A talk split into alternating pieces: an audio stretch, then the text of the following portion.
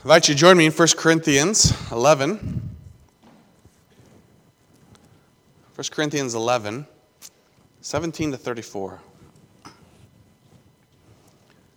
let's open with a word of prayer.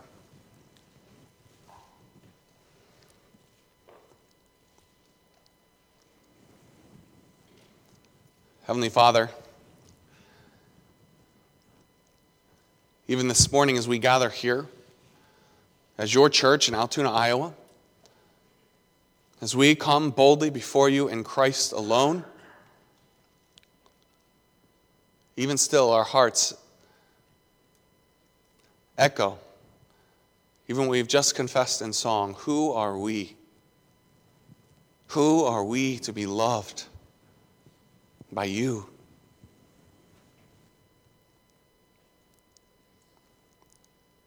Who are we?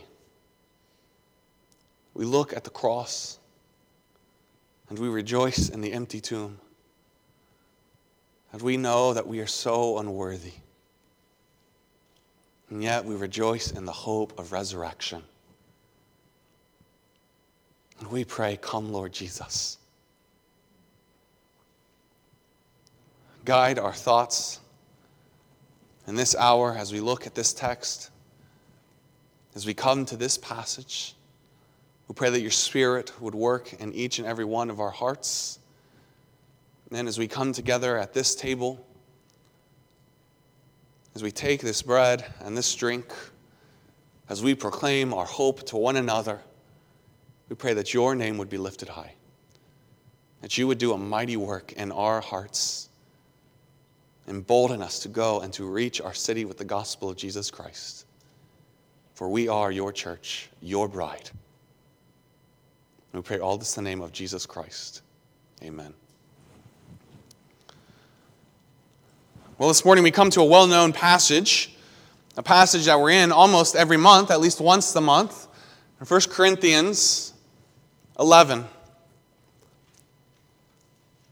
You probably at some point have heard the, the background of Corinthians, the city of Corinth to which this letter is written. It was a trade port. It was a city from which all corners of the world at that time were touched.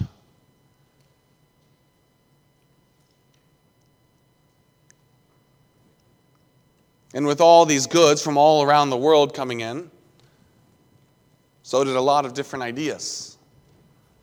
In fact, it is said that even by pagan standards, Corinth became um, so corrupt morally that it became synonymous with debauchery and immorality. It was known as a wicked place.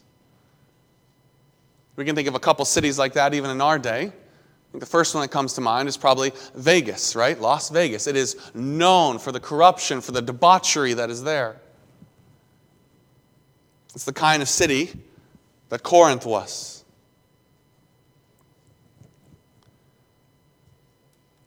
And really, the, the book of First Corinthians is probably one of the first letters written by Paul, and it is a letter written out of necessity. Because the church there in Corinth, that was founded by Paul on his second missionary journey, as we see in Acts 18, it had become extremely cliquish. In fact, in 1 Corinthians 1, verses 10 to 13, we see that well known passage Verses 10 to 13. I plead with you, brethren, by the name of our Lord Jesus Christ, that you all speak the same thing, that there be no divisions among you, but that you be perfectly joined together in the same mind and the same judgment. For it has been declared to me concerning you, my brethren, by those of Chloe's household, that there are contentions among you. Now I say this, that each of you says, I am of Paul, or I am of Apollos, or I am of Cephas, or I am of Christ. Is Christ divided? Was Paul crucified for you, or were you baptized in the name of Paul? These factions had risen up in the church. There was divisions in this church. We'll see that even addressed in our passage here this morning. And yet that is not the most pressing need here in 1 Corinthians. It is not just these factions, these divisions in this church. But probably the most serious problem in this church is the worldliness that had seeped in from the city around this church. This was a church that was unwilling to fully break from the morally corrupt culture in which it found itself. So, here in 1 Corinthians, Paul is writing to this young church and he is addressing their divisions among them. He's addressing, uh, addressing this worldliness that has taken root in this church. It's a passionate letter written out of necessity. And we see that this corruption in the church has even corrupted the table of the Lord even as they gather at this table, as we will do this morning, they are divided, they are distracted. So, as we work our way through this passage, we'll see the spirit of the Lord's table, the meaning of the Lord's table, and a warning regarding the Lord's table. First thing we see is the spirit of the Lord's supper. In verse 17, Paul starts in the following instructions, I cannot praise you. That should be a clear, a clear indication to us that he's not going to praise them. He just said, I'm not praising you in this. I'm about to point out something that is wrong. It sounds as if more harm than good is done when you meet together. That's a sad thing when the church gathers and there is more harm done than good. First, I hear that there are divisions among you when you meet as a church, and to some extent, I believe it. See, the first thing that Paul addresses here is this issue of divisions. There are divisions, there are factions among you. This is a problem. In fact, he goes on in verse 19 Of course, there must be divisions among you, so that you who have God's approval will be recognized. You who have God's approval will be recognized. There's a couple different address uh, ideas of what Paul could be saying here. It could be sarcasm. You see, in this church at Corinth, a lot of the division was not just um, between Paul or Apollos or Christ, but it was even among um, socially, economic lines the rich separating from the poor, thinking that they were better and, and more spiritual than the poor. And so it could be sarcasm aimed at calling out the divisive mindset that separates this church into isolation as they keep separating from each other until they're all separated, meaning in their own corners.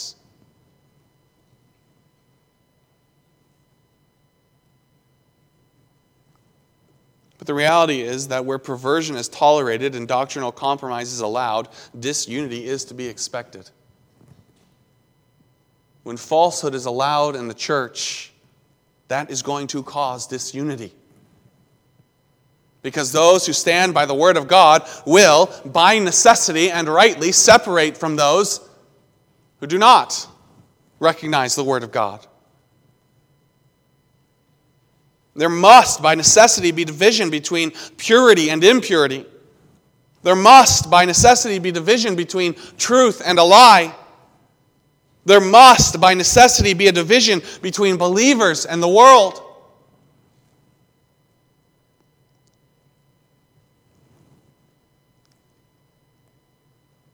And Paul, here in addressing that, he's not, he's not saying that that is a good thing, he's saying that is a bad thing. The division in your body is necessary because you have allowed falsehood into your body. You have allowed unbelievers to gather as the church.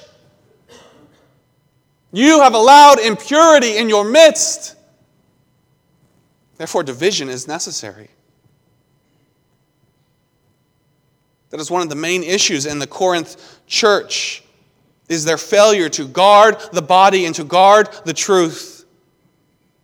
And when sin is left unaddressed, and when the unsaved are allowed to infiltrate the church, then the church suffers.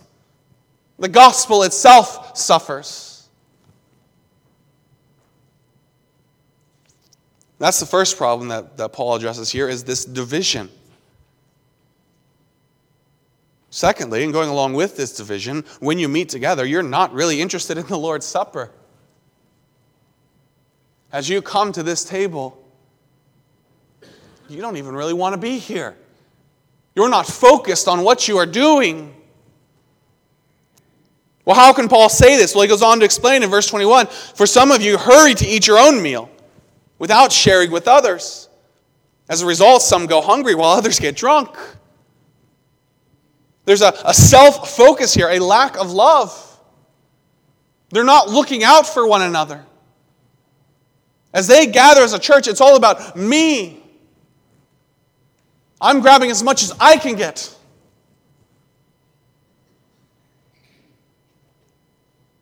As a result, some go hungry. Don't you have your own homes for eating and drinking? Do you really want to disgrace God's church and shame, shame the poor?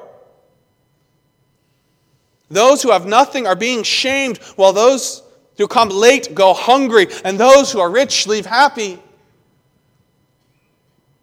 Brothers and sisters, this is a travesty. This is not what should be happening in the church.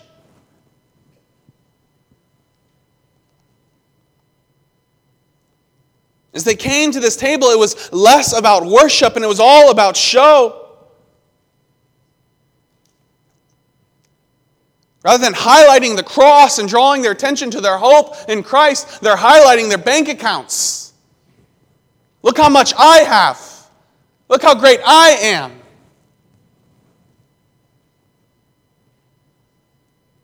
What am I supposed to say? Do you want me to praise you? I would not praise you for this. This mindset shows either a complete lack of understanding or a complete disregard for the truth. And either way, it is damning.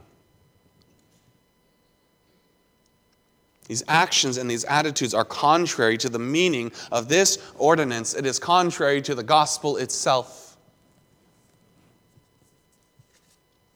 That is not the spirit with which we should approach this table.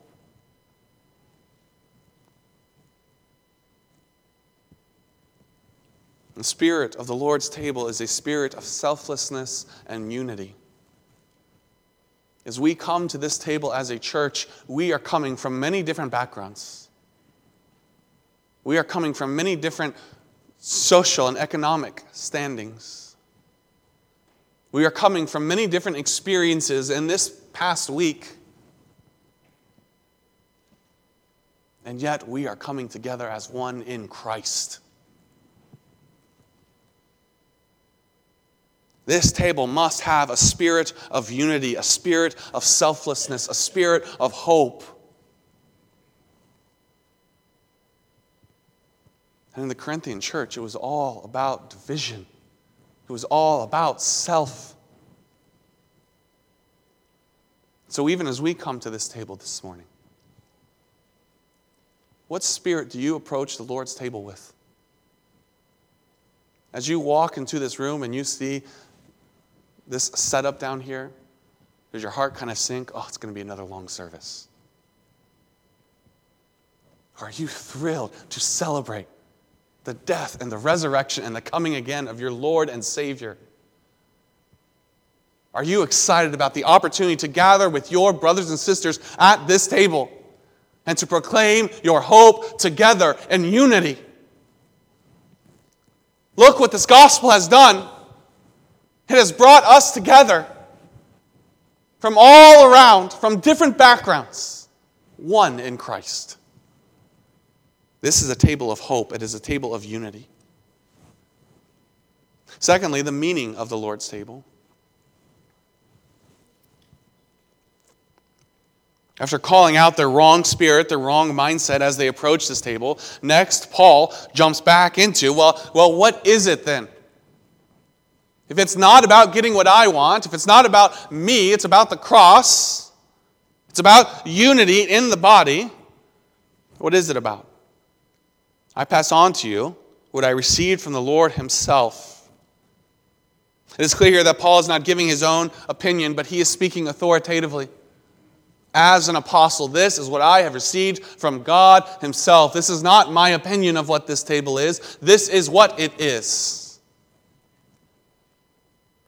This is how it happened on the night when he was betrayed. Stop there. On the night when he was betrayed. Is that how you would start a victorious gathering of the church? I imagine that, that if I was writing this, I would write, as he rose again in victory. And this victorious thing, and Paul, Paul here starts with on the night when he was betrayed. Not that long ago, we were in the book of John. We walked through the night when this happened. This is not just the night when he was betrayed, it is the night when he got down and he washed the feet of his betrayer.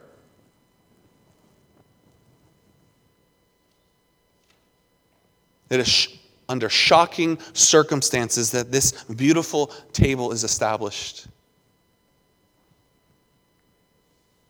And really, what Paul even is highlighting here is the purpose behind the cross on the night when he was handed over.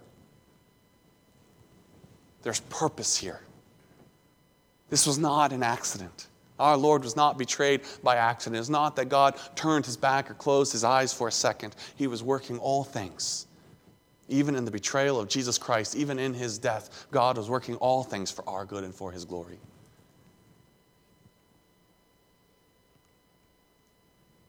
Jesus, on that night, he knew what was coming.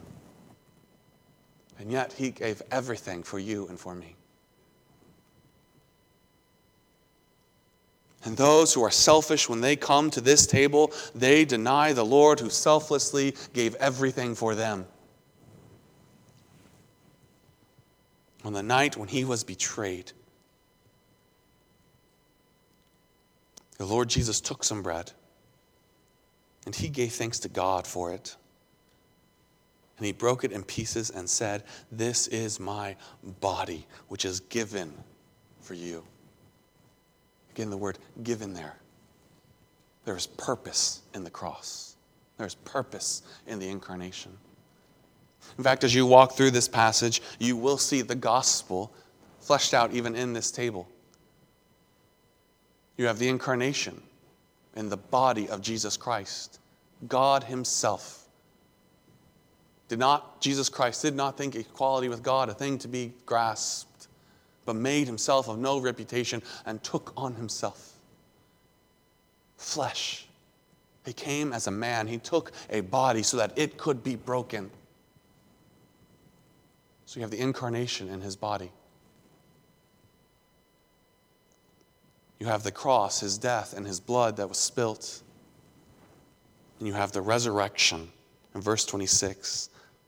Every time you eat this bread and drink this cup, you are announcing the Lord's death until he comes again. That's his resurrection. He has risen from the dead, he has conquered death, and he is coming again. So you have the full gospel here. As you come to this table, we are proclaiming the full gospel, the incarnation of Jesus Christ, his death and his blood that was spilled for us, and his coming again, his resurrection, his body that is given for you. Do this in remembrance of me. How easy it is for the church to forget her Lord. How forgetful we are as a people. How many of us, even this next week, will by Tuesday have forgotten the things that we have learned today? Even by Monday morning, we'll be living as if we were not sitting here today how quickly we forget, how prone we are to wonder. The Lord's table is necessary because the Lord's people are forgetful. We need this memorial. Jim, not that long ago, going through Joshua, all throughout the book of Joshua, they set up memorials. Remember what God has done. And as we come to this table, we are remembering what God has done.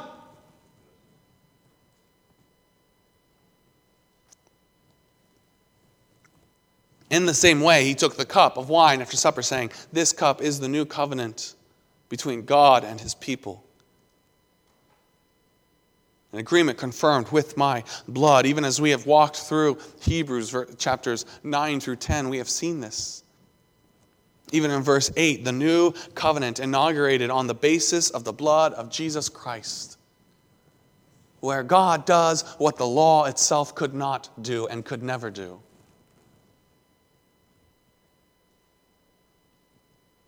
His blood. Do this in remembrance as often as you drink it. Again, a call to pause and to remember. As we come to this table, we are not just going through motions. This is a call to remember your Lord. Remember the cross. Remember what that means for you even this week.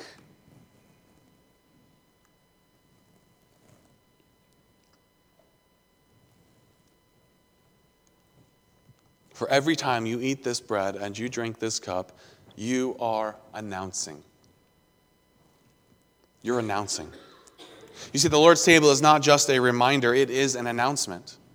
It reminds the church, and through it, the church announces to the world and to each other that our Lord has died and he has risen again and he is coming again. You are announcing the Lord's death until he comes again. So, what is the meaning of the Lord's Supper? At the Lord's Supper, Christ's church remembers the cross and proclaims the resurrection and return of her Lord. We're remembering the cross and we are proclaiming to one another and to the world around us the resurrection and return of our Lord. It's a solemn time of remembrance and it's a joyful time of proclamation. Look what God has done.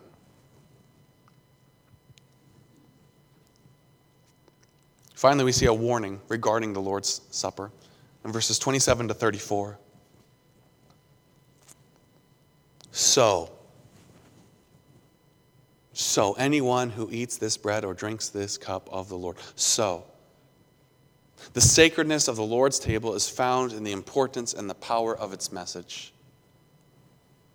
Understanding that this is a call to remember, understanding that this is a proclamation and announcement of the gospel of Jesus Christ. That gives weight to what it is as we do as we come to this table. Eternal significance. Therefore, so anyone who eats this bread or drinks this cup of the Lord in an unworthy or unworthily is guilty of sinning against the body and blood of the Lord. In an unworthy manner, unworthily. It is as this Corinth church is coming. They are coming unworthily. It is selfless, it is selfish, it is dismissive, it is divided, it is careless, it is blasphemous. To come to this table in an unworthy manner is to come with blatant disregard for the cross and for its message. It is to come focused on self, my needs and my wants. Guilty of sinning against the body and blood of the Lord. It is to take the cross lightly, to purposefully ignore the very thing that we are proclaiming.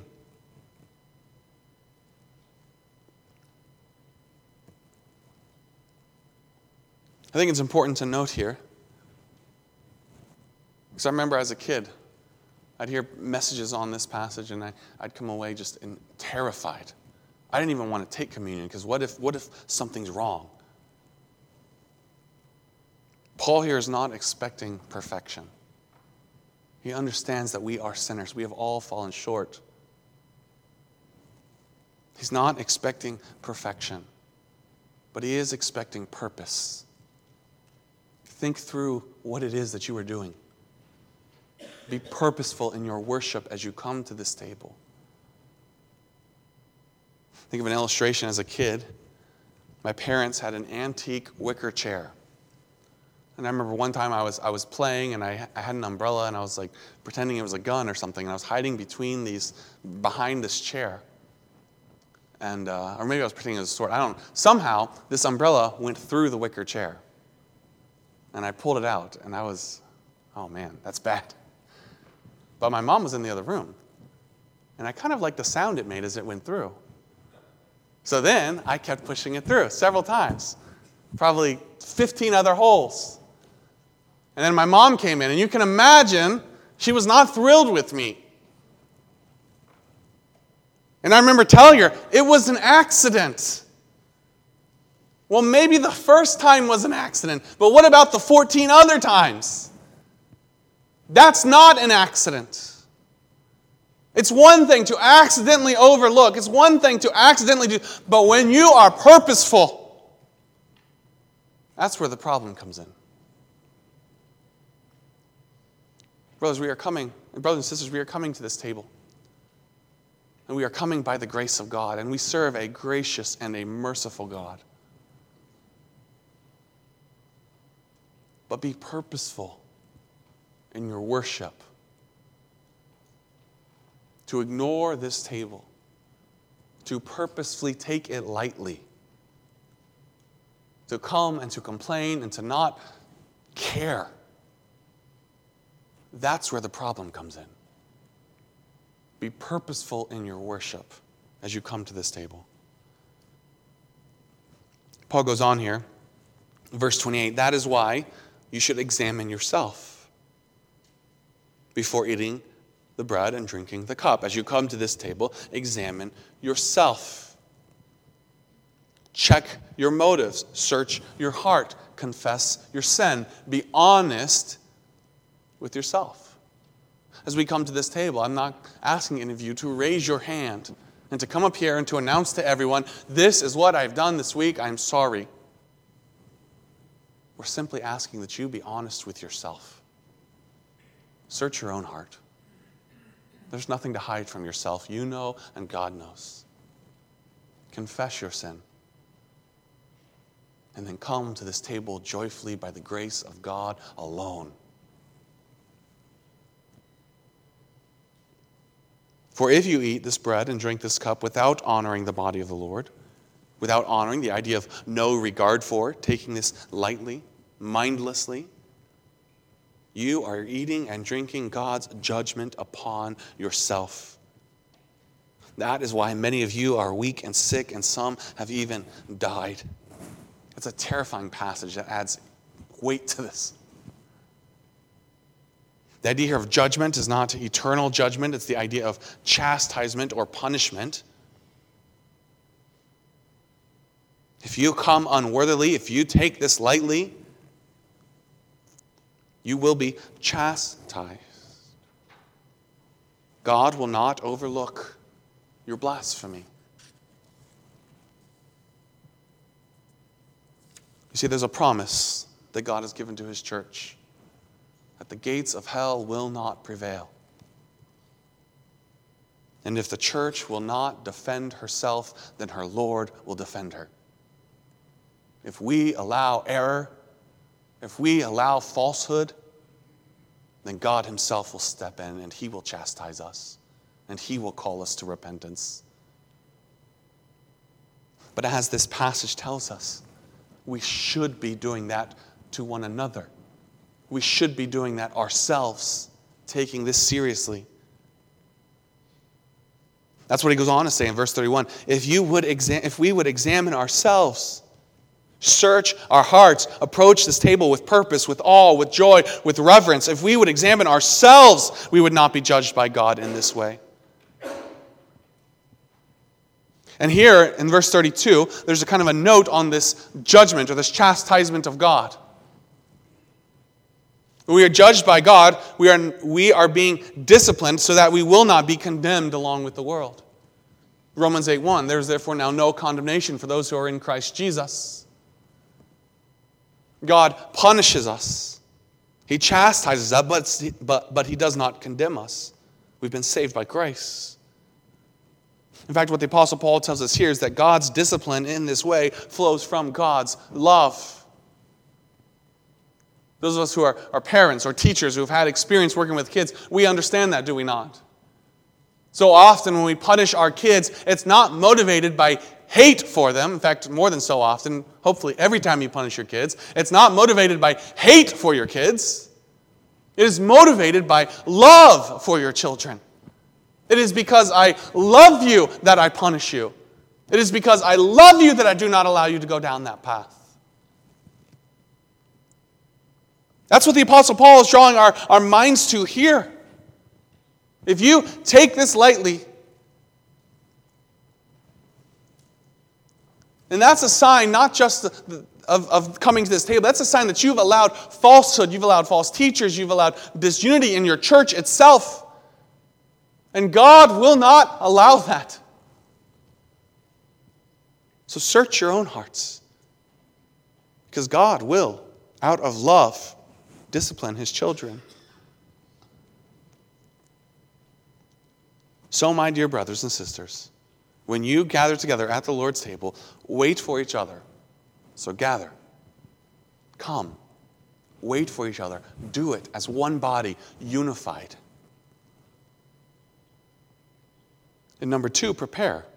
If you are really hungry, eat at home so you won't bring judgment upon yourselves when you meet together. I'll give you instructions about the other matters after I arrive.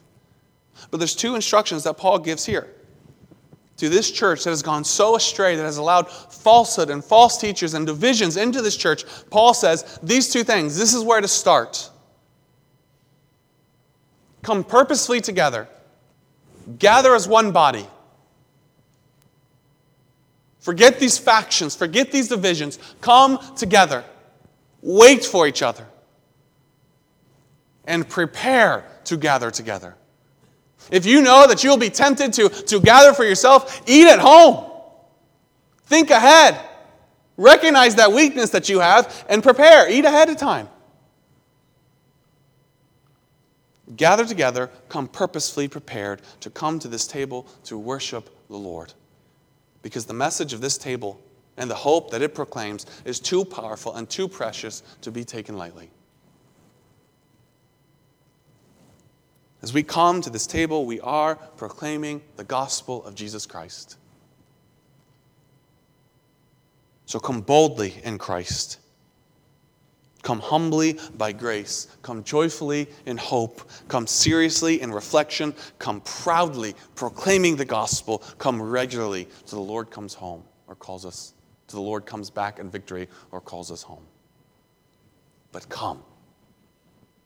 Do not take this time lightly. Take it seriously. Come. Gather with your brothers and sisters in unity.